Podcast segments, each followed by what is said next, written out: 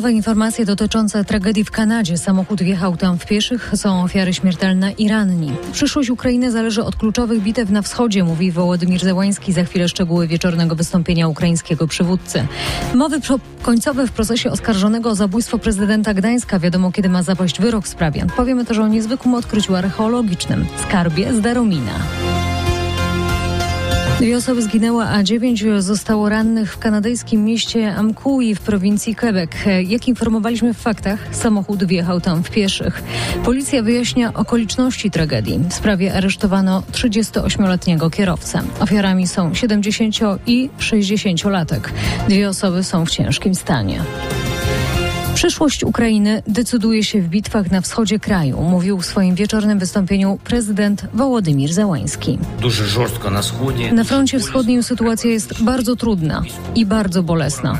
Musimy zniszczyć potęgę militarną wroga i zniszczymy ją.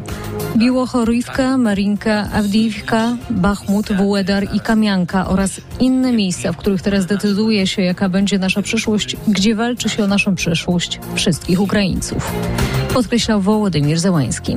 Ukraiński przywódca powiedział też, że razem z dowódcami i przedstawicielami wywiadu omawiał strategię na najbliższe dni oraz tygodnie.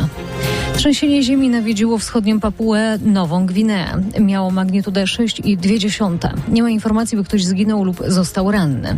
Papua Nowa Gwinea stanowi fragment tak zwanego ognistego kręgu, który otacza Ocean Spokojny, na którym dochodzi do większości trzęsień ziemi. Znajduje się na nim większość ziemskich wulkanów. Śledzimy fakty. 16 marca, czyli w najbliższy czwartek, sąd ogłosi wyrok w procesie Stefana W., który jest oskarżony o zabójstwo prezydenta Gdańska Pawła Adamowicza. Do tragedii doszło 4 lata temu. Prokuratura domaga się dożywocia z możliwością ubiegania się o zwolnienie po 40 latach.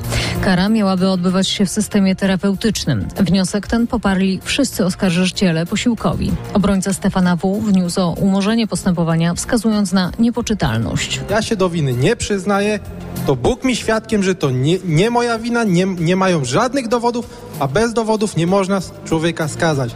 Stwierdził wczoraj Stefan W., który pierwszy raz wypowiedział się na sali sądowej. Słuchając mów końcowych, uśmiechał się do bliskich Pawła Adamowicza. Dla mnie było wstrząsające. Zaczął się uśmiechać w tym momencie, kiedy pani prokurator drobiazgowo przedstawiała rodzaj ciosów zadanych fachowym nożem i ich śmiertelne skutki. Był wyraźnie zadowolony z siebie, że potwierdziło się, że działał jako profesjonalista i jest profesjonalistą w dziedzinie mordowania ludzi. No to było coś przerażającego. Komentował Piotr Adamowicz, brat zamordowanego prezydenta Gdańska. Mamy kolejną falę zachorowań na COVID-19, podkreślali specjaliści biorący udział w naszej wczorajszej debacie.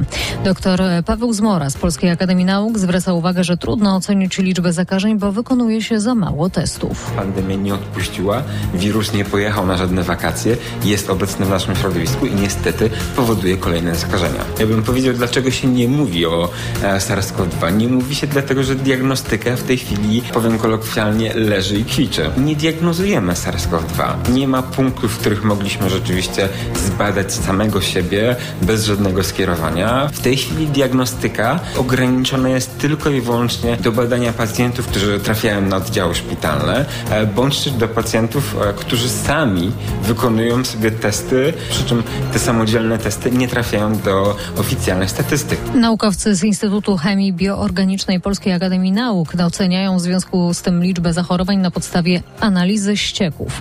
Analiza próbek wskazuje, że jest około 50 tysięcy zakażeń dziennie. W ostatnich dniach odnotowanych przypadków jest zatem tyle, co w szczycie piątej fali. W szpitalach w całym kraju przebywa ponad 3 tysiące osób chorych na COVID-19. Teraz jeszcze zaproszenie na naszą stronę internetową rmf24.pl. Piszemy tam o niezwykle ciekawym odkryciu, jakiego dokonali archeolodzy w Darominie w powiecie sandomierskim.